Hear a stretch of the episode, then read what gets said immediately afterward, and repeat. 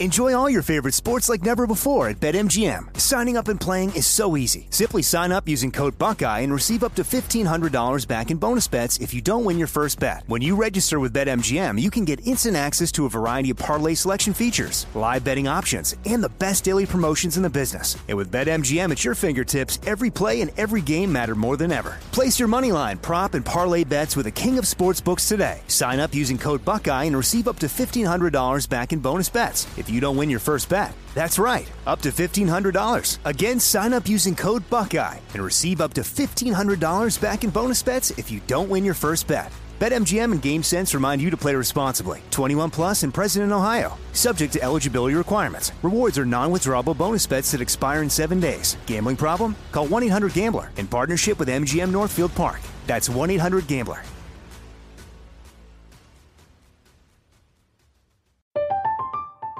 I'm Katya Adler, host of The Global Story.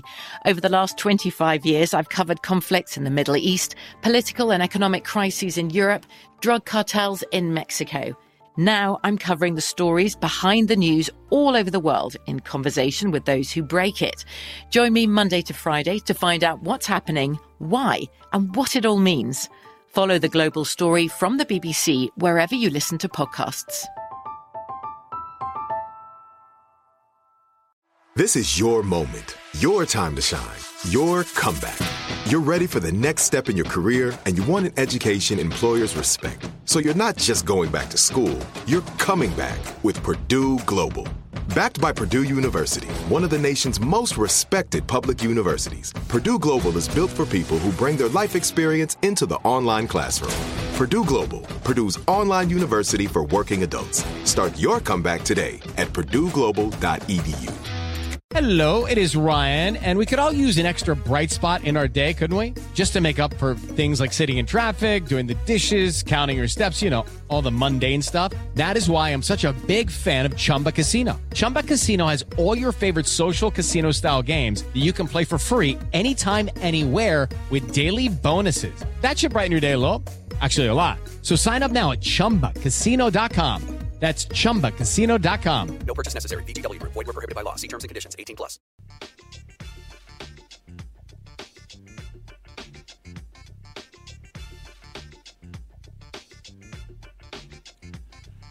Hey, folks, today is Monday, June 3rd, 2019. Coming up on Roland Martin Unfiltered, When They See Us, the graphic story of the Central Park Five was released over the weekend on Netflix. We'll talk with Raymond Santana, one of those men, about what happened after his life was stolen by the NYPD, as well as Linda Fairstein. She is the, of course, the prosecutor who went after these men who refuses today to still apologize. A deep search of the Facebook accounts of police departments show racist, bigoted, and violent posts will tell you about that. Also, the city of Trotwood, Ohio needs help. This largely black city was the hardest hit by last week's estimated 13 tornadoes.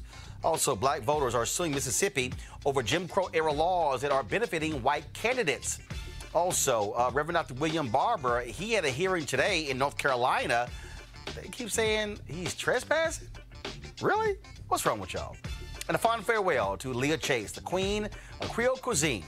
And of course, she uh, passed away over the weekend, as well as former Noble National President, Police Chief Jimmy L. Wilson. Y'all, it's time to bring the funk on Roland Martin Unfiltered. Let's go.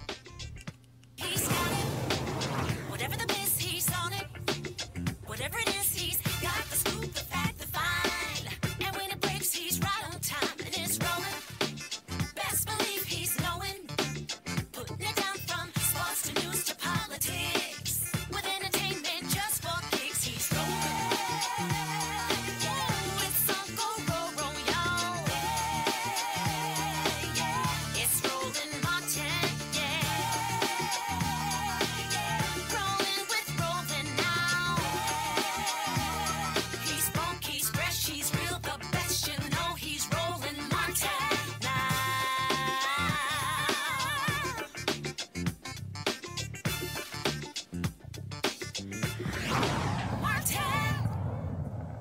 Last week, a flurry of tornadoes hit uh, the Midwest in the country, in this country, including uh, Dayton and surrounding areas. Some 13 tornadoes touched down.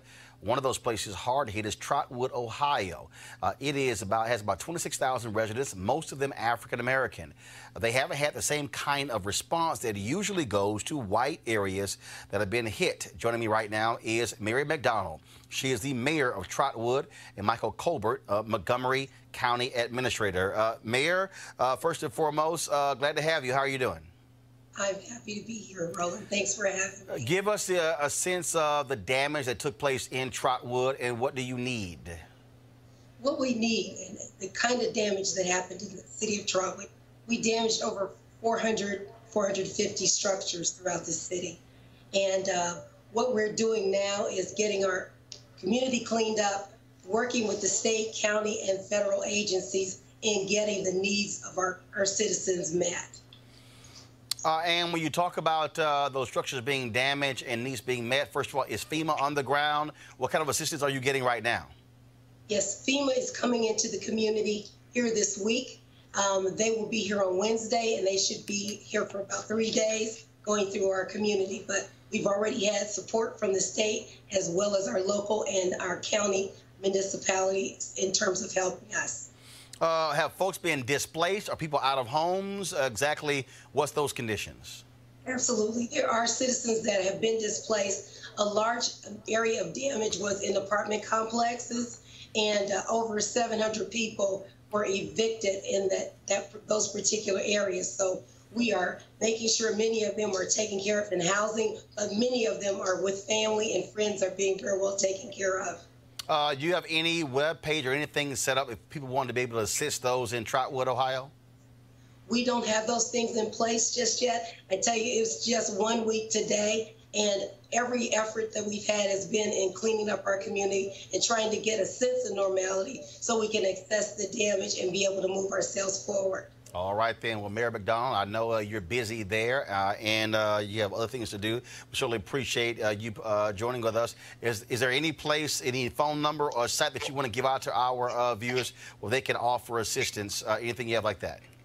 Absolutely. I'd like to say 937 854 7212 is the phone number you can reach. And, and I want you to know that everything is going well here. We're getting the assistance that we need. And we are excited about the new future that Trotwood will have as a result of this. We're resilient and a strong community, and we expect the recovery to be an absolute success for our citizens. All right, Mayor Mayor McDonald, we appreciate it. Thank you so very much. Thank you. All right, folks. Uh, on Friday, uh, Netflix uh, premiered the Ava DuVernay uh, series uh, called When They See Us. It is about the, the case of the Central Park Five. It is five young men, uh, most who did not even know each other, who went to prison as a result for a rape they did not commit. It was one that, of course, uh, dominated headlines in New York City and all across the country when it took place. Uh, here is a clip from the movie. The young men who've been arrested in connection with the attack. A Ramblers the charges by the side of a road in Central Park.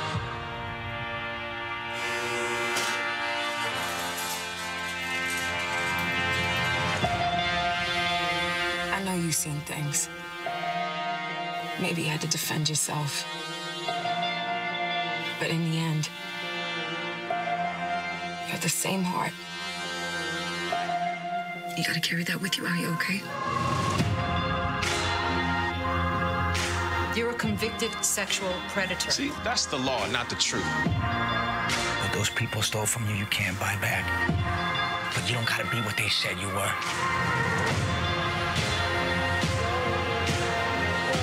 What is it like for you in here? I'm surviving.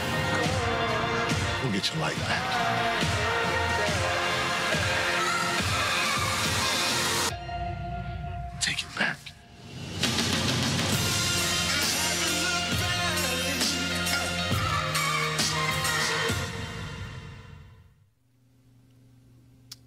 Folks. Um,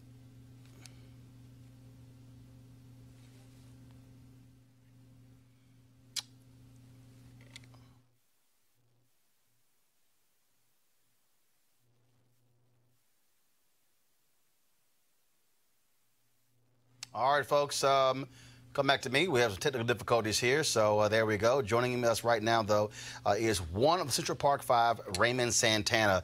Uh, he joins us uh, via Skype. Uh, Raymond, first of all, uh, welcome to Roland Martin Unfiltered. Uh, thank you for having me, Roland. It's also it's always a pleasure. Man, it was um, so.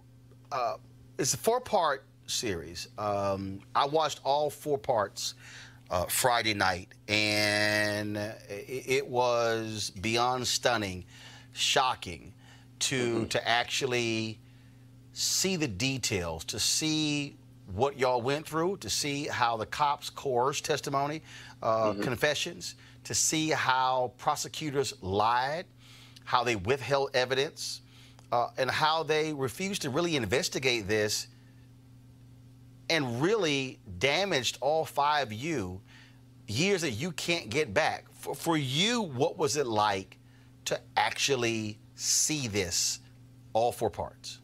Um, we saw all four parts in L.A. and, and I was there with the rest of the fellas, and and you know it, it, it was it was very painful to take us back down memory lane to relive the you know the process of, of going into the interrogation rooms and being in there for 18 to 30 hours and all that pressure. Um, and then there was things that we didn't really know about each other that we thought we did. We thought that we had a handle on the whole situation, that we knew everything. And then there was things that it just blew us away. And and for the five of us, it made us relive the situation. It made us take a step back and reevaluate, you know, and, and try to bring us even closer together. Definitely. Definitely painful. Um, watching it, um, and I remember, of course, it taking place. I remember what happened, uh, but there were so many other details that we did not know about. Uh, the fact that cops were interviewing young men without their parents present, how they were actually lying, uh, subverting justice uh, to get them out of the room, um, beating confessions as well.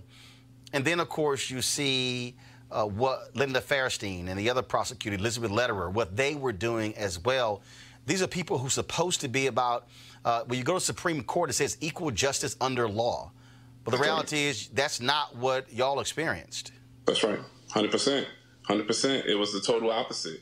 It was these, uh, you know, th- these these seasoned veteran detectives who, you know, they was the elite of the police force, and they was using these tactics on us that we never even heard of, that we didn't know. You know, there was no CSI, Law and Order, back in 1989, so we didn't know about the good cop, bad cop. You know, we didn't know that, you know, that that Corey was going to be physically abused by the police in the precinct. So this stuff was all new to us, and it was just the great amount of pressure that they put us under that we couldn't handle as 14 and 15 year old kids. Um, when you talk about probably out of all five of you, I mean, it was just stunning seeing what took place. But but to look at what Corey went through, knowing full well he only went to the precinct to offer support for his friend, that he served more time in prison than anybody else. He was al- he was beaten and almost killed. Uh, episode four was just I mean my mouth was wide open watching it. Uh, were y'all all aware of the hell that he went through? No, not at all. I mean, at the end of the day, everybody is going through, you know, everybody's going through their travels through the criminal justice system. And then when everybody gets out, you know, there's not really a conversation about it. And and even when, when Corey gets out, we never really have a clue of the impact of how much he went through until we saw this series. And so it was an eye opener. And and for us, you know, it was about embracing him. He's our brother. That's my brother at the end of the day. And it was stuff that I didn't know. But um but you know, it, it was it was heartbreaking to see that. It definitely was. The um, what was also sh- stunning is that uh, the the way this was presented, as if all five of you were friends, when the reality is only Corey and Yusef knew each other. That that scene of the five of you in the room for the first time, introducing yourselves to each other. That's correct. That's correct. That's correct. I mean, we didn't know each other, um, and and you know, at that point, it's like everybody understands in one accord what happened. Everybody in that room says, "Okay, we have been taken advantage of," And it's it's at that moment that we vow to fight against the system. Yeah.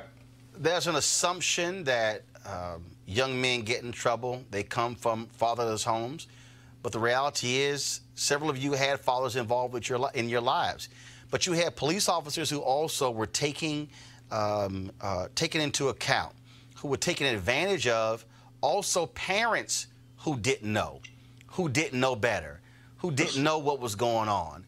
Uh, in, in, in your case, having your grandmother leave the room, uh, coercing your dad into signing your confession. I mean, it, it was. I mean, watching this, you, you're still, you're literally going, really? And then the next Yeah. one, really? And the next Mhm. one, really? Yeah. Yeah. I mean, these are, I mean, we came from good home. We came from good family homes. I mean, our, my parents, my dad didn't have a criminal record. Like, he never had, had dealings with the police. So he was just naive, just as, na- as naive as I was. And he, and he was a grown man, you know, who was a hardworking man, who went to work every day, you know, and he worked the same job for 44 years until he retired. And so the system also took advantage of our family members. Yeah. Um, I want to go back to Corey. Mm-hmm. And it's hard for some people to hear this, but when you hear that it was God's divine order, here's the guy who went to help a friend out, That's right. gets caught up, serves the longest time. He's moved around from prison to prison, unlike the rest of you. Mm-hmm. And he ends up being the one who comes into direct connection with the real rapist. Yeah. I mean, I, I mean, I, I'm, I'm literally watching this and I'm going. eh, First of all, Hollywood could could literally not write. That's right. No, Hollywood. Hollywood. No one would. No one could actually write a story where the guy gets into a fight with the actual rapist. They get separated. He goes to another prison and runs into the same guy who eventually is the one who confesses to being the real rapist. Um, when, when you found out how all of that came about, what were you thinking? No, it blew my mind. At, at the end of the day, like you said, this is this is a story that if you sat somebody down and you told them the story, they will look at you like you're lying. They'll look at you like you're crazy, like you made this up. But it's all true. It's all fact. You know, and at the end of the day, all you can do is put it up to God. He's the man. He wrote this was written before before we were here. And so he, he he's the one that guides everything and he's the one that shows who who who has a true and living power. But because if Corey, if Corey did not encounter this guy, That's right. you guys are still sitting in prison, or you're still being, you still have a scarlet letter. You're still being uh, trashed and, and dogged and slammed and not exonerated. There's no $41 million. I mean, Nothing. I mean, if that didn't happen, and, and I'm just sitting there going, nothing but God could somehow make that thing come together. That's right. That's right. I mean, even if Corey, if because you know at the time Corey he refused to go to the parole board because they wouldn't listen to his truth. But if if he had went to the parole board and he was granted parole, it would have been the same outcome. We would have ne- they, he would have never met Matias Reyes. At the end of the day, Corey becomes the key. He becomes the key that frees all of us. Um, I, I I need to deal with Linda Fairstein. Here's a woman who has gone on to become a successful crime author. Mm-hmm. And here's a woman to this day giving interviews saying, y'all did it. I mean, mm-hmm. she is ignoring all evidence, mm-hmm. any culpability. And, and, and I said, and I said, I don't care. I said, the cops involved in y'all case, Linda Fairstein, Elizabeth Lederer, every person who put y'all in jail should go straight to hell. When they, 100%. when they die, they should say, Satan, how you doing? We did your work on earth. That's right, hundred percent. And, and and again, it's a test to God at the end of the day that He controls everything. This is the woman who who orchestrated, you know, uh, the investigation. Who was the the lead investigator in this case? Who was the head of the sex crimes unit and was given, you know, ultimate authority to do whatever she pleased with us. And and she's also the woman who leaked several uh, uh, you know several uh, quotes and and, se- and and much information to the media. She orchestrated this whole thing, and and now that it's 30 years later, she's the only person that's still standing, basically taking the last stance, saying that we're still guilty. She's the only, basically the only one, the only voice. Uh, I am on uh, Twitter right now. Um, Henry, go to my iPad. Uh, I want to read this for you. Uh, you don't see it? Okay, guys, let's uh, figure out uh, why you can't see it. But Ava, this is what from the Daily Beast. Ava DuVernay on reaching out to Central Park Five prosecutor Linda Fairstein uh, for when they see us. I don't know if I've told anyone this, but she tried to negotiate conditions for her to speak with me, including approvals over the script. She here's a woman still trying to manipulate this right. story decades later. Yeah, she she stuck to the same narrative, and she will not get off that narrative. And, and it's that pride. You know, it, it, takes. It's easier for them to stick to the narrative and ride it all the way out than just saying, you know what, we was wrong and we messed up. Talk about apologies in this in the movie. Of course, Ava DuVernay deals with uh, Donald Trump. This is a man who wanted um, wanted um, a full page. Who don't know who wanted y'all to get the death penalty. Took a full page ad out. He gave interviews as well. Uh, when he was asked during the campaign about this, he still said, "You guys committed the crimes." Uh, and you know he's demanded apologies from a lot of people, and I've made it perfectly clear. I said he can go to hell as far as I'm concerned, demanding apologies from anybody, because until he uh, publicly apologizes to y'all in Central Park Five and your families, he should shut up asking anybody else to apologize for anything. Hundred percent truth. I mean, it's a start. That's where he needs to start. He needs to start with an apology to us and our families, and then go down the line from there and apologize to all the people that he have ridiculed, made fun of, talked bad about. Uh, uh, and, and you, I mean, you know the, the clownish stuff that he does. We don't have to go through it. Everybody, the whole country knows. But it's definitely the, it's definitely a need for him to start with with apologizing to the five of us and our families. Definitely. when we think about uh, Colin Kaepernick, he is he has held these uh, sessions with young boys across the country. Know your rights. Uh, there's a video out of a young black man being arrested by a cop in Decatur, Georgia. The brother's handcuffed, and the brother is saying, uh, "No, no, I want your badge and I want your name." Uh, and the cop uh, tells him, F you. Cop's upset with him. And the brother said, Oh, I'm clean. Y'all can do anything to me. And you can, and it's a black cop standing right there. And you see this white supervisor cussing this young man out, completely having the wrong attitude. And we think about what you guys went through. There were black cops who were aware of what the detectives were doing and it was wrong. Yeah. And, yeah. and, And and, and- I had somebody who said, Well, Roland, you can't blame him. I said, No, damn that. I mm-hmm. said, You can. Because the mm-hmm. mo- if you put that badge on, that uniform on, you are sworn to uphold and protect the law. And the reality is, had a had a if, if, if there were any black cops or any white cops or Latino cops or who were aware of what was happening then, they should have spoken up as opposed to what happened to 14 and 15 and 16 year old young men. That's right. That's right. I mean, it's it's just an attest to show how strong their uh their, their uh, agency is. That that blue wall of silence is serious. I mean, when you had uh uh Mayor Bloomberg in in office, I mean, he he he poured billions of dollars into into their budgets, and and he he created he created a small army. He gave them the power to be what they are today. And so, at the end of the day, this agency has run rampant, and that wall of science has become very that blue wall of science has become very strong, and it's very hard to to to, uh, to battle against them when you have billion dollar budgets and and you you can get the best of the best.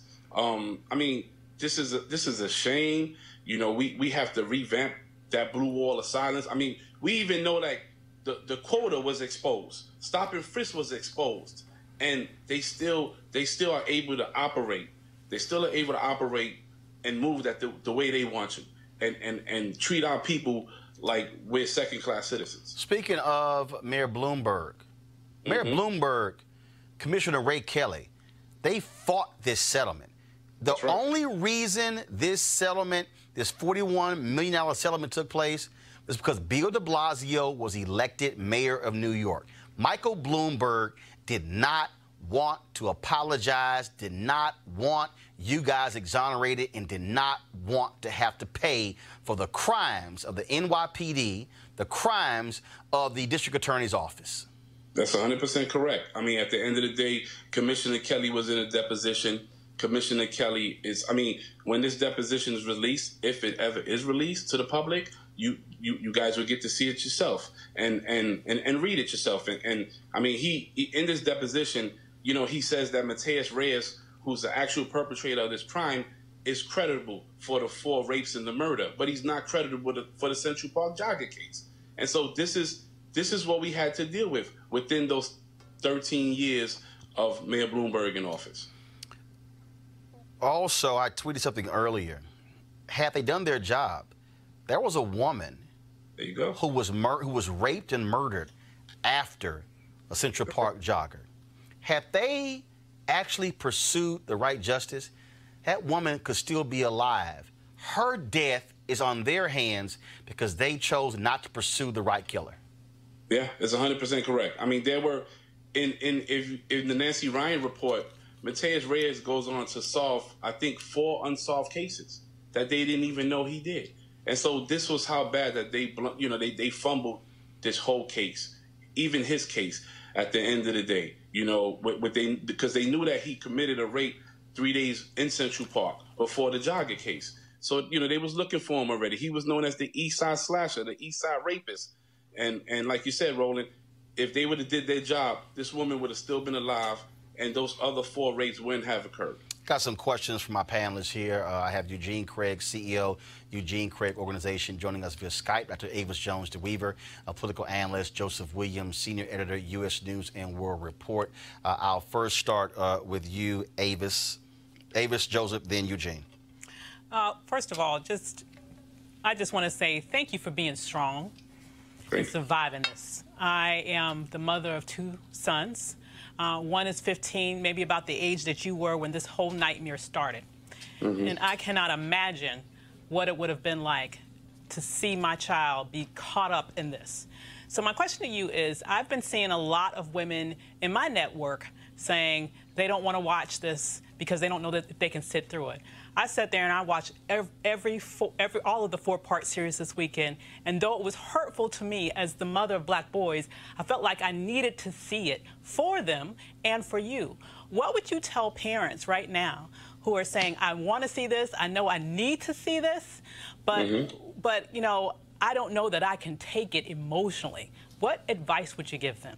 I mean, at the end of the day, parents need to see it because we parents are the first line of defense for their child, and you need to be equipped just in case something ever happens to that child. Um, I mean, I can get it. it. You know, episodes three and four, and four, especially Corey's episode, might be a little too harsh for kids, but they need to see one and two. They need to understand the process of what happens in an interrogation room, what what uh, what the tactics that police use on us, and how long you can be questioned, and how they can lie to you. They need to know about the Reid technique. Um, it, it, we have to be. It, it's all about awareness. We have to be equipped as much as possible, and, and it's it's a shame. It's a shame that we have to have these conversations with our kids. You know, at 13 and 14 years old. You know, instead of teaching them, you know, how to prepare to fill out a job application or, or how to how to work how to help them with homework. Instead, we have to have these talks about how to conduct yourself when you see a police officer. But it's sad. But it's very necessary that kids watch at least episodes one and two. Absolutely. So hi, yeah, I'm Joe Williams, and and thank you again for for sharing your story. It's really powerful and incredible.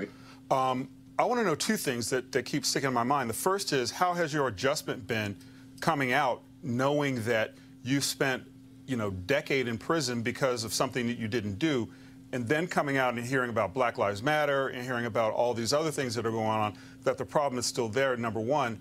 And number two, have you ever thought about suing Donald Trump for that ad and whether or not he is going to pay a price for defaming you guys in public? Well, for the number two question, I mean, um, you know, that's that's a that's an attorney issue. Um, I don't know if if it's possible because when that ad was produced, the statute of limitations might have ran out on that.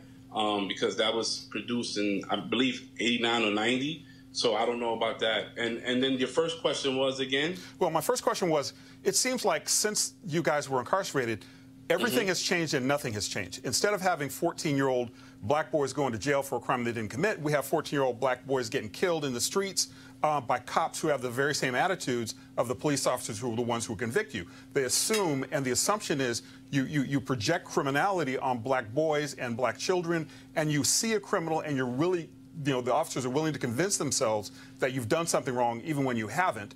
And they're more likely to pull a gun this time rather than just try to railroad you guys for something that you didn't do. That's the that's the everything that has changed is that now it seems like it's a lot more lethal and nothing has changed in that the attitudes are still pretty much the same. You assume criminality when you see a black male. My Mhm. question my question to you is how does that make you feel? What does that put you, put in your mind the fact that that you guys did all this time and you got a, a huge settlement from the city, but we still have this problem? I mean, it's hurtful at the end of the day. Like we become, we became the poster childs for for for uh, for the labels of wilding and urban terrorists and and and Wolfpack. I mean, 41 states changed juvenile uh, sentencing laws behind this case, and when we were found to be uh, innocent and we were exonerated, nobody changed those laws back. They just pushed on like business as usual. And and at the end of the day, it's like we see there's progress, but there's not enough progress. You know, we have made some tremendous strides, you know, with Black Lives Matter and, and, and, you know, even with Colin Kaepernick stepping up. But there's still a lot of work to be done. And, and it's going to take a whole village to get this done. It, it isn't just one incident. It has to be several incidents. It has to be several nationalities. It can't just be one or two. Uh, it, we have to band together, and it's going to take a whole village of us to solve this problem. Well, and you, and, us- and you also raise an interesting point about the fact that that the laws didn't change back. Number one, and number two, everybody's got to get involved. It's true. Everybody has to. I mean, you look at Raise the Age campaign, whereas we know, you know, it, it's proven. It, it's a fact that a, a, a male's uh, his his his mind isn't developed until the age of 24. But if he commits a crime, you give him the harshest sentence that you can give him, and you destroy his life. You know, and and now when he does come back on parole, he doesn't know how to function. For us, you, you asked that question earlier, and for me, you know, here was this seven year gap.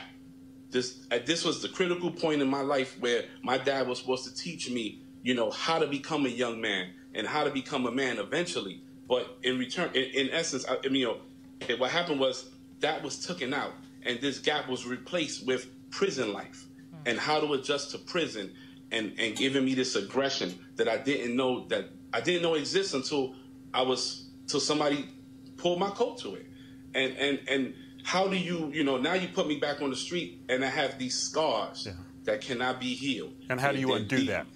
Yeah, and how do we do that? Uh, Eugene? How do we do that? Eugene? First, brother, I appreciate you existing. Uh, you know, appreciate your story. Um, yeah, I'm a believer that uh, you know, 45 owes y'all a huge check um, if you can actually afford it.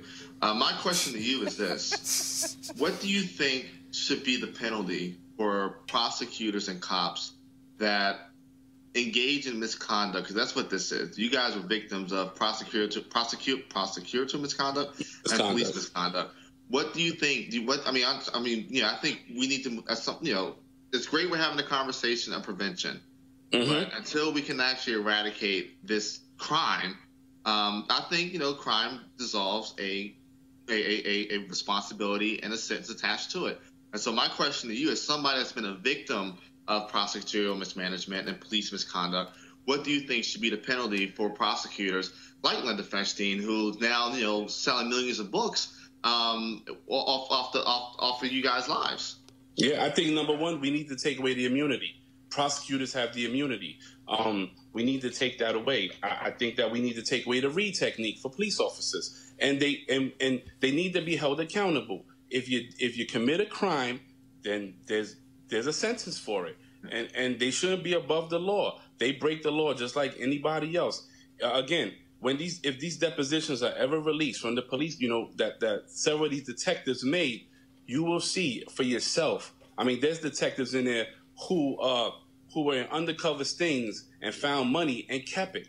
There were detectives who retired from the police force, went down to Florida, and became hired muscle for the mob, and wound up getting caught in conspiracy cases. I mean, you know, Mike Sheehan, you know, he was he was uh he was under investigation by the federal government. This guy drove drunk several times. He hit a police horse. Um, he was he was accused of stealing uh, police time. Like he would clock in at work and he would go to his sister's bar and he would stay there and drink all day. So these guys, you know, they have they have uh, uh, they feel like they're above the law and they can do whatever they want.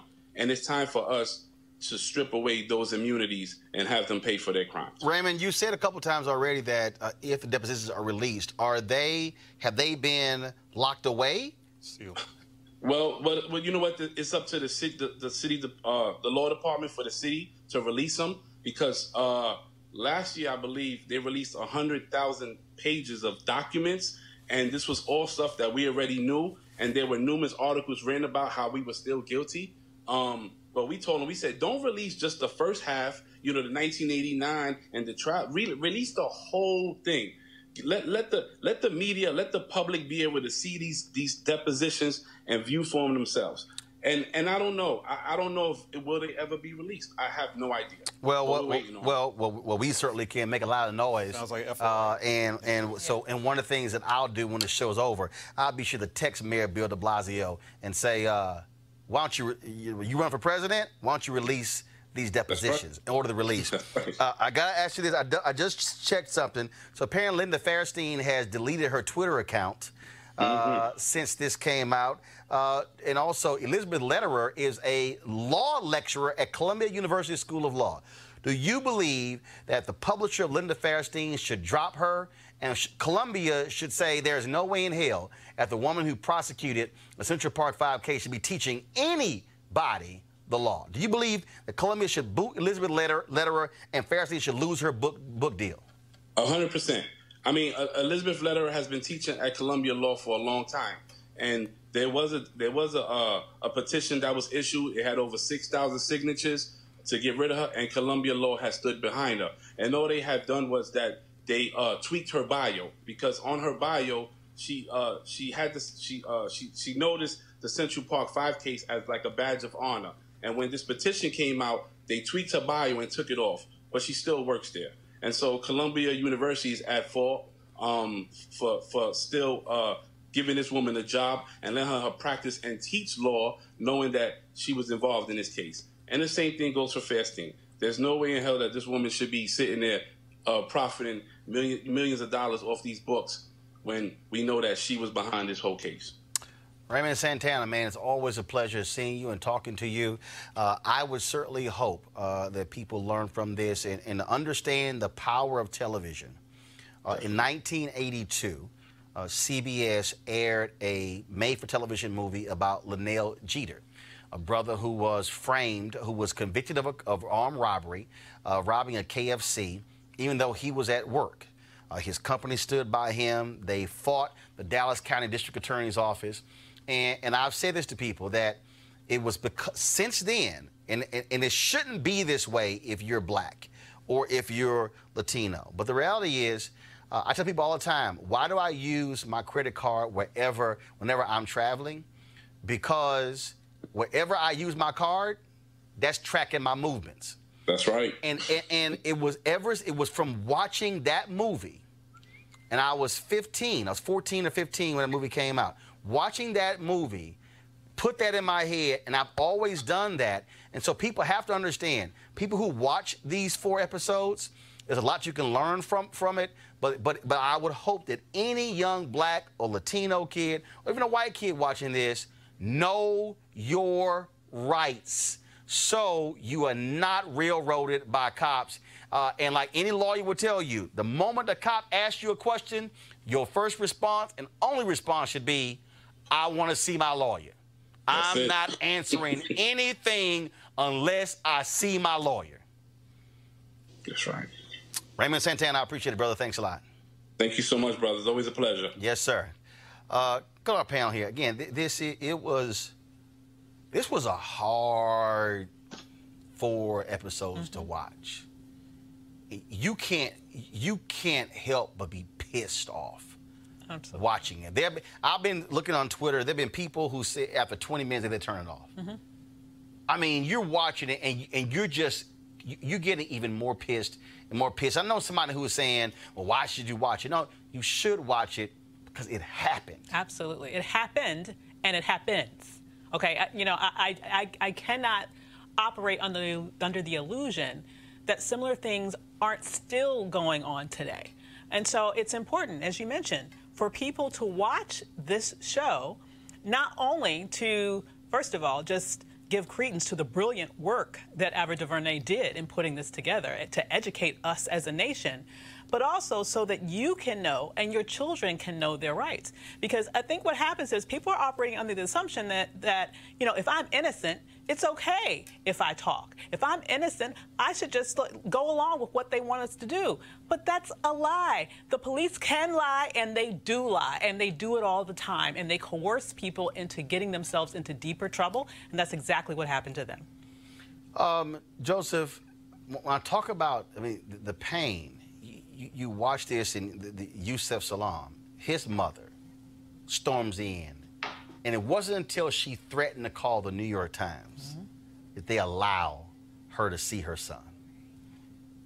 And they literally looked at her and said, You're gonna call the New York Times? As if you actually think you can call the New York Times.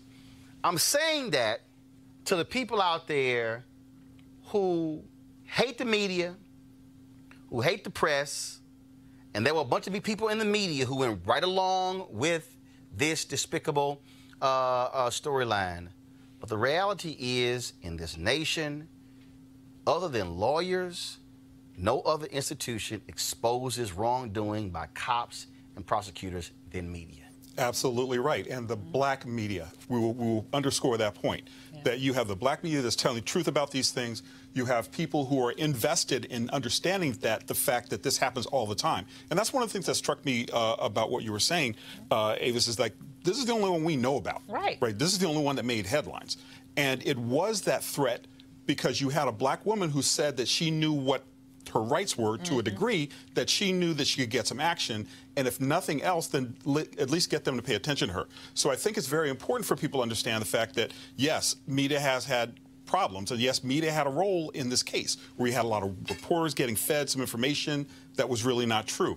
But at the end of the day if you have a story like this to this degree where truth is going to be told and exposed, and, and it's easy to believe because we do know that this happens all the time, then this is one of the areas that, that, that can be uh, kind of an ace in the hole if, if, if things get too dicey.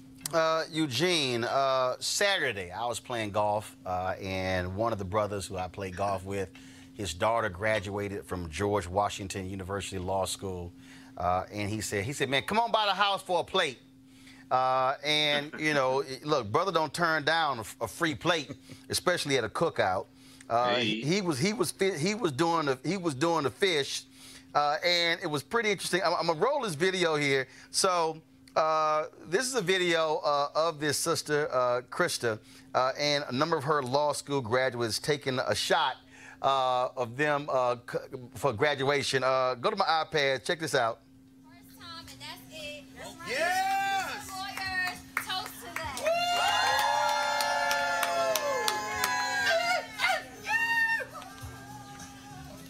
One and done crew, baby.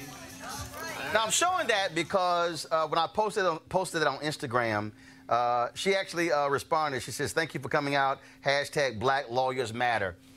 Th- this is also, I think, was important. In this case, it was also Black Criminal Defense Attorneys Matter. Uh, Yusef's mother, only attorney who they knew, he was a divorce lawyer. Yeah. Uh, one of the other uh, folks was a public defender. Uh, and, and, and the thing is, th- this is why black folks in media matter, to Joseph's point, black lawyers matter because we understand how we have been systematically railroaded in this country. Absolutely. Um, it's a lot to unpack there. Uh, media and the press uh, play, has, has played traditionally an important role in uncovering uh, scandal after scandal after scandal after scandal. The biggest scandals in our country have all been uncovered by reporters that just would not give up. Um, you know, the one thing that the even the beat police understood was that hey, the bad press could definitely blow up what we have going on here. Um, but to the notion of the black lawyers, black lawyers absolutely do matter. Black criminal defense attorneys absolutely do matter. Um, I'll give you an example. I, I, went to traffic court about a month ago, and I stuck around for about an hour or so, a little, little bit, maybe like two hours after, just to sit back and watch, um, you know, how things operate. You know, you know, I'm working, you know, in, in criminal justice reform space, um, and you know, some you gotta have to have a full understanding of it. What I saw with some of the public defenders putting just horrible deals in front of people, just because you know they didn't have their best their best interest of the client at heart and just trying to move the case along. And I'm talking, you know, hey, accept six month probation in exchange for not having to pay like a three hundred dollar fine, um, when the judge knows that you're probably going to, you know, get caught up driving without a license again. It's a setup for failure. And and it comes to matter of, of black criminal defense attorneys mattering, uh, black lawyers mattering. We need a pipeline of black lawyers. Um, you know, during the civil rights era, it was black lawyers um, that that while folk were protesting, you know, getting locked up, getting them out and getting them bonded and bailed out, uh, uh, trying harsh laws uh, in the federal courts. Um, I, one thing I would love to see, and I'm having some conversational background with some folks, you know, the Supreme Court recently came in and, and, and applied the Eighth Amendment to uh, things such as uh, uh, tickets that escalate dramatically, uh, like we saw in Ferguson. That's something that that ruling could be applied to a lot of things across the country. But I think it's going to take, you know, black lawyers, young black lawyers that are going to be aggressive and, and, and, and taking on these activist roles and, uh, and pursuing and pursuing justice, real justice, Oh. correcting a flawed system. All right, folks, going to go to break right now. When we come back. We're going to talk about Reverend Dr. William Barber. Why are North Carolina Republicans so scared of this brother? We'll tell you about uh, him speaking to the media after there was a hearing uh, for second degree trespassing. Really? In the General Assembly? It's the legislature, the people's building. We'll talk about that a lot more right here in Roland Martin Unfiltered. You want to check out Roland Martin Unfiltered? YouTube.com forward slash Roland S. Martin. And subscribe to our YouTube channel. There's only one daily digital show out here that keeps it black and keep it real. It's Roland Martin Unfiltered. See that name right there? Roland Martin Unfiltered. Like, share, and subscribe to our YouTube channel. That's youtube.com forward slash Roland S. Martin. And don't forget to turn on your notifications so when we go live, you'll know it. All right, folks, uh, they're back. MarijuanaStock.org has another great investment opportunity. If you were lucky enough to invest in their last crowdfunding campaign, you know they raised a lot of money in just a few months investing in legal marijuana farms. Those initial investors now own shares of a publicly traded company. They're on fire, folks. And last time you may have missed out, you don't want to miss out this time. Now they have a new investment opportunity that is as good, if not even better, than the last. I'm talking about industrial hemp CBD. Now, for those who don't know, the hemp plant is the cousin to marijuana with a much higher concentration of CBD, which means hemp CBD gives you all of the medical benefits of marijuana without getting you high. Now, until recently, hemp farming was practically illegal in the U.S. and heavily regulated by the DEA. However, the 2018 Farm Bill uh, Congress passed, making it legal to grow hemp CBD in the U.S., is creating one of the largest commodities worldwide. They need land to grow all of the plants. This makes for an incredible investment opportunity, and that's where our good friends at 420 Real Estate come in. Their business model is very simple. They buy land that supports hemp CBD grow operations and lease it to licensed, high paying tenants. That's right, they are hemp CBD landlords, and you can get in on the action. You can invest in the crowdfunding campaign for as little as 200 bucks up to $10,000. You may not want to miss out on this one, folks. All you got to do to invest is go to marijuanastock.org. That's marijuanastock.org. You can get in the game, and you should do it now. Folks, Reverend Dr. William Barber, of course, is our good friend, and he's been ticking off Republicans there in the North Carolina legislature. And it got so bad that they literally barred him from coming to the legislature. Are you serious? Says trespassing. Well, there was a hearing today, uh, and this is him talking to the media after the hearing. fighting for 500,000 people who need health care. Uh, the legislature that we have now has been proven to be unconstitutionally constituted. They are the real violators of the law. They've been found guilty of voter suppression. And we believe they're guilty of not allowing people in this state to have access to health care. 346,000 of which are white in this state. And so this was all basic hearing. We think the state is trying to prevent us from arguing the very thing that is the basis of our protest, and that is the Constitution. The lawyers are doing well, and uh, we intend to stand, because this is so much bigger than any one person. This is about the people of North Carolina, and it's about whether or not we have full right to, to speak to justice, to have free speech, and to make sure that that building is not a place where legislators can hide from the people, but instead where they can be found so that we can do what the Constitution says, and that's instructive. We were there. Now, Eugene, uh, come right, come back to me. So, uh, what happened was in April, uh, there, a ban was lifted on Reverend Barber being allowed into the building uh, because the Republicans said we don't want y'all protesting. North Carolina Republicans, that's how crazy they are. Literally went to court to say ban him from bringing people into the state capitol to protest against bills. That, I mean, that's how crazy North Carolina Republicans are. I mean, this is the same party that, you know, celebrated electing the first black chairman and couldn't wait to get rid of that first black chairman uh, as soon as possible. Um, you know, we know North Carolina Republicans are crazy as hell. Um, we know North Carolina is, uh, you know, politically headed to a hell in the handbasket. Um, and, and, you know, it's, it's, it's indefensible. Um, you know, it's a, it's a violation of, of Reverend Barber's First Amendment rights.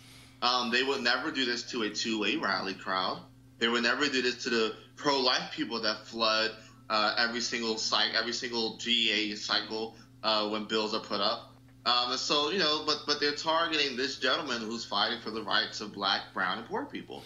Uh, uh, well, uh, Avis, this is funny. So, literally, this this took place. This is the article from June 16th, 2017. Here we go to my iPad.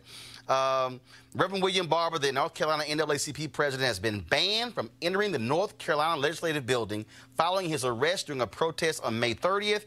The ban also applies to 31 other protesters arrested that day during a health care sit in. They were protesting health care. Oh my God. Oh my God. Oh my God. Well, you know, as been said, I mean, it's, I can't even imagine what I could be surprised by at this point by that particular legislator. The, the Republicans in North Carolina have been off the chain for a while now. And it's very interesting to me. These very same people who want to talk Second Amendment, Second Amendment, Second Amendment. every time- Constitution. Oh my God. We're uh, we're we're uh, uh, original constructionists. Absolutely. All of a sudden, skip over the First Amendment when it applies to people that they don't want to hear from. So the hypocrisy is just astounding. But once again, they've done so many astounding things that it's really hard for them to do anything that surprises me at this point. Joseph.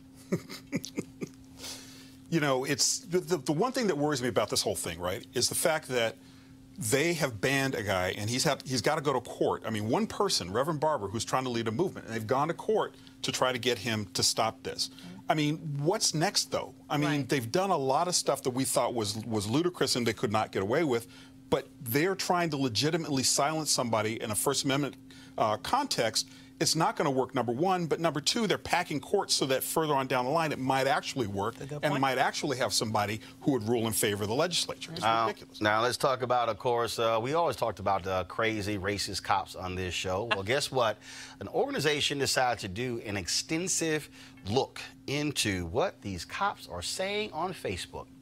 A review of the Facebook accounts of thousands of police officers around the country found them endorsing violence against Muslims, women, and criminal defendants. Here's one example F these Muslim turd goat humpers. Oh, but we must help them. Yeah, right, when it's okay to rape and murder in a religion. I ain't helping no one. That's, uh, of course, the, um, the page there of that particular woman right there. Now, the review was done by the Plan, Plan View Project. They were launched, it was launched by our guest, Philadelphia attorney Emily Baker White. She joins us right now. So, Emily, uh, glad to have you on the show. So, how did this thing originate? Where, where, where did the idea come from to say, hmm, let's dig a little deeper? Thank you for having me on the show. So, I first came across troubling content on Facebook posted by police officers when I was an attorney at the Federal Defender's Office in Philadelphia in the Capital Habeas Unit. I was representing individuals on death row who were contesting the validity of their convictions. I was assigned to one case in which uh, I was asked to look into a potential police brutality claim in that case. That there was a lot of police brutality in a given neighborhood that might have affected the outcome of the case. So, in doing that, I came across several pages uh, on Facebook that were apparently maintained by police departments in that neighborhood and that had completely public facing posts on them. I think if there was one post that really spurred me to look deeper, it was a meme that showed a police dog uh, that was being restrained by an officer. The police dog was baring its teeth, and the caption over the picture was, I hope you run, he likes fast food. I was alarmed by this image. Um, and it was also it was a meme. The officer presumably hadn't made it himself. He got it from somewhere. And what that made me say was, how prevalent is this? How much of this is there on the internet? And that was the question that led me to create the Plainview Project. So, um, so how did you begin the research to begin to assemble all of this? Uh, and how many police officers did you eventually compile data on? So the first thing we did was identify our plan was to look at do a sort of deep dive into the departments into a few departments right? You can't look at everybody. You can't look at everything. Right, right. we looked at facebook. You could look at twitter. You could look at instagram. But we decided we were going to look at facebook. We were going to look at a few departments and we were going to try to find as much information as we could in those departments so we picked eight jurisdictions across the united states some big some small the largest was philadelphia where i lived at the time um, but we also looked in Dallas and Phoenix and St. Louis, among um, other smaller jurisdictions. And we picked those cities. We obtained the public rosters of all the police officers in each of those places. That's a matter of public record. You can get the lists of police officers in each city. Uh, in fact, often it's posted on. We got the Philly ones from the Philly Inquirer. We got, I think, the Dallas ones from a newspaper down there. Um, so we got a list of all the officers in these jurisdictions. Then we went and tried to find Facebook pages that apparently match those names. Now, there are a lot of people with every name on Facebook. It doesn't matter how uncommon your name is, there are a lot of people with that name on Facebook. So obviously, we needed more. We needed something that showed that a person was a law enforcement officer in a certain jurisdiction. And so the most common way that we found that verification was that the person posted police officer at Phoenix Police Department or at Dallas Police Department. Um, and many people do list the police department as their employer. And that was the most common verification that we found. But also, there were a lot of people who posted pictures of themselves in uniform or um, were having a conversation and said, you know, I've been a, you know, Phoenix cop for five years and in my experience, blah, blah, blah. Right. So we had to get some affirmative uh, ID from a person saying, I am a police officer in this jurisdiction. We built a list of those people, and then we reviewed all of the public posts that each of those people had made. Well, what I love about this is, first of all, they can't lie and say it wasn't me. Uh, that's the one thing I love about it. And also, what it does is exposes them in their own words. Now, you, you put this out there. Um, what's the next step? Are you asking the departments to take action against them? So, departments are still responding to this information, but the responses that we've gotten from officials in Philadelphia so far have been really good. The Philadelphia Commissioner Ross, among other things, what part of his statement was the line, I don't understand why there's still so much hate in this country today. And that's coming from the Philly police chief looking at, at some of the words of his own officers. And when I hear him say that, I believe him and I think he's taking this problem really seriously. Well, first of all, it is an amazing job y'all did. Are any plans? You know, you focused on eight jurisdictions. Last question for you: Are you planning on uh, targeting uh, more jurisdictions? Not at this moment, but All I wouldn't rule anything out. All right, then we certainly appreciate it. Thank you so very much. Where can people where can people see your full report? Where can they go? Uh, plainviewproject.org. Plainviewproject.org. All right, we appreciate it. Thanks a bunch. Thank you very much. Joseph, this is uh first of all, it's it's an amazing thing that they did. And what it does is for all the people who talk about the bad apples. There's like a whole barrel full of them. I mean, and the thing that, that, that kind of drives me crazy about this is like, number one, this is only eight jurisdictions, I think she said, like a handful. Eight. This is the tip of the iceberg, right? This is the tip of the iceberg. We don't know how many more uh, cops are, are out there who are doing sorts of things. Secondly, it folds back into the first story, which is how these guys got convicted in the Central Park Five in the first place. Mm-hmm. There was groupthink. There were people who see people who see black men, who see black boys as animals and suspects. This is where it comes from. This is where cops were so willing to believe that five guys, 14, 15, 13, who didn't even know each other, were guilty of a crime and why the prosecutors just pushed and pushed and pushed until they got a conviction. It all ties in together, and, it, and it's something that's going to be incredibly hard to eradicate. And and and the thing, Avis, is that again, these are individuals who are dumb enough to say it. Yeah, I mean, I, I think what's what to me is most telling about this is it shows how rotten this culture is to its core. That they would feel comfortable enough to just put this, this out there in public. Okay, they just put it all out there. Anybody could see it, and they saw no repercussions would come from it, and so they felt comfortable doing it. And I also am not as quite comforted uh, by the Philadelphia police chief's words as the author of this report was, because quite frankly, he should have known. Well, You- words, you- you words know- are one thing, the but now what do you do next? Yeah. I mean, That's you- what's key. Absolutely. And you know the culture of your organization, and if you don't, well, that's a problem. But he knows. Come on now. He knows. Uh, Eugene? Well, actually, you know what? No, I would dare say, Eugene, folks may not know because they don't properly monitor. And that's the problem I have. And I think what they've exposed is how in the hell are you not keeping tabs on your own cops? Again, you're sworn to protect and uphold the law, as opposed to to beat people, to denigrate people, and say, I'm not going to represent you. Yeah, I mean, I, I think there should come. There should be special scrutiny uh, when it comes to police officers um, and, and law enforcement.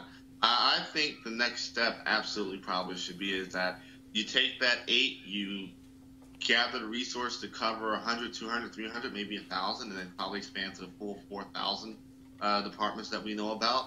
And then um, from there, this database has to be searchable. Um, you know, it has to be as, as, as accessible for your common defense attorney uh, who has a client that's been brutally abused by the police to be able to run those officers' names and say, boom, here we go. Um, you know, you know, these, these people have they, they have the bias and they put it on display. Um, you know, one of the former uh, Baltimore City Central Committee chairman um, and, and here uh, he was a, a lawyer, defense attorney, and he kept the list of corrupt cops and bad cops in his office. And when he would get a client, he would just go back and see who was the arresting officer and matched up to that list. And if he matched up to that list, it is be open shut case for him. And I think that's what you probably start seeing if we were to turn this to an actionable, searchable database. All right, You can't, you can't, and real quickly, well, you can't get hired for a job unless somebody checks your social media, right? Yeah. My company has a social media policy. You should not be able to get hired as a police officer unless they check your social media and find out that it's all on the square. Mm-hmm. Kind of basic. Simple. Yeah. Kind of basic. Costs nothing. All right, folks. Uh, we've lost uh, a major law enforcement figure. The National Organization of Black Law Enforcement Executives is mourning the loss of one of its own today. Jimmy Wilson served as NOBLE's national president in 2002. He passed away this weekend. He was the chief of police in Petersburg, Virginia, and a Washington, D.C. police officer from 1968 to 1986, rising through the ranks in the city's sixth police precinct and reorganizing the department's homicide investigations unit. Wilson headed investigations into the 1981 attempted assassination of President Ronald Reagan and was also responsible for the arrest of shooter John Hinckley. He led investigations into the 1982 Potem- Potomac River airline crash that killed 79 people. He also led the investigations of terrorist activities. We certainly appreciate all that Officer Wilson, Chief Wilson, has done, and we certainly send our best to his families and those who loved him. Also, folks, on Saturday night, we lost a living legend, of course, Leah Chase. She, of course, the queen of Creole cuisine. She passed away Saturday at the age of 96. If you've ever been to New Orleans, chances are you've had a meal at Dooky Chase's restaurant, named after her husband, who she was married to for 70 years, who passed away just a couple of years ago. She was known not only for cooking some of the best food you ever taste, but making her customers feel like they were eating at her home. She fed multiple presidents, entertainers, freedom riders, Dr. King, Aretha Franklin, so many others, and hosted NAACP meetings in the restaurant. Leah Chase will be sadly missed by everyone who passed through the doors of Dooky Chase's restaurant. And certainly, uh, I loved her dearly. Anytime I went to New Orleans, I would certainly stop by her restaurant, go into her kitchen. She always said, You bring those cameras in my kitchen. but then she always gave me a hug and a kiss anyway. And so, tomorrow, uh, we're going to uh, show you uh, a 45 minute interview I did with her. It's an amazing interview. I shared some excerpts this morning uh, on the Tom Joyner Morning Show. Uh, uh, great interview with her. We talked about all kinds of stuff, what makes a marriage last 70 years. She talked about that there was a time in New Orleans where, guess what, gumbo and jambalaya was not what folks served there. And we also talked about, of course, her support of those freedom riders and also how, how is it that she had a love affair with General George Patton? She actually had all of his books. And she, you'll hear from her explain why she was a General Patton in the kitchen. Trust me, it's an interview you do not want to miss. And so uh, we didn't want to rush it. We're going to have it for you tomorrow. And so what we'll do is we'll have our show tomorrow. Uh, and then as soon as the show is over, uh, we'll have our second live stream. We'll do a full dedication uh, to uh, Leah Chase. And in fact, I think what I'm also do is try to reach out to Marcus Samuelsson and some of the other black chefs out there to get their thoughts because she certainly, y'all, the woman was only about this tall. She's only about this tall, but she was a giant uh, when it came to cooking. And oh, y'all do not want to miss her talking about when Barack Obama had the nerve to come to Dooky Chase's and put some hot sauce on her gumbo before he even tasted it. Let's just say things did not go so well with the first black president for messing up Miss Chase's gumbo. And wait till, and wait till y'all hear the kind words that she had for President George W. Bush. It's an interview you don't want to miss. I'm telling you right now. And so uh, we're looking forward uh, to paying proper tribute uh, to Leah Chase. All right, folks. Uh, I want to thank all our panel being, being with us today. Robert. Excuse me, Eugene, uh, Joseph, as well as uh, Avis. Thank you so very much. And also, folks, don't forget, we want you to support Roland Martin Unfiltered by joining our Bring the Funk fan club. Every dollar you give goes to support this show to make this possible for us to be able uh, to pay tribute to folks like Officer Wilson and also to Leah Chase. Uh, because let's just be honest, they're not going to get their just due other places. Well, this is why we have to have our own institutions uh, to do so. Uh, and in fact, uh, she also has some great words and why it's important for black media for us to keep telling the truth even when others don't like it. And so I want you to go to RolandMartinUnfiltered.com, join our Bring the Funk fan club. Uh, you can give via Cash App, PayPal, or even Square as well. You can give monthly. You can give a one-time donation. It doesn't matter. We've had folks who've given as little as one buck all the way up to folks who've given us $1,000 every single month to keep this uh, show going. And if you also join the fan club, you get a special code for a discount for items on RolandSMartin.com. And so uh, my Barack Obama interview, my, my wife's book, Wedded Bliss, a devotional guide for married couples, as well as my faith-based book, Listening the Spirit Within, and her book, Fulfill the Art and Joy of Balanced Living. And so anybody can get copies of those books. If you order through RolandSMartin.com, all those books are personally autographed by the two of us. Now, if y'all go from Amazon, ain't getting no autograph. So I'm just telling you right now, you want to go to RolandSMartin.com. Again, if you're a member of the fan club, uh, be sure to uh, get your code. A lot of you who gave you a cash app, you did not include your email when you signed up. That's why you haven't gotten your code. So shoot me an email uh, at RolandSMartin.com, and then we'll send you uh, the discount code to you as well. All right, folks, I got to go. I shall see you tomorrow. Holla!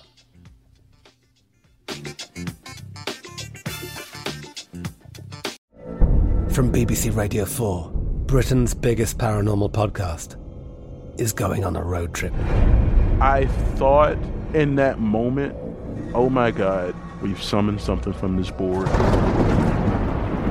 This is Uncanny USA. He says, Somebody's in the house, and I screamed. Listen to Uncanny USA wherever you get your BBC podcasts, if you dare.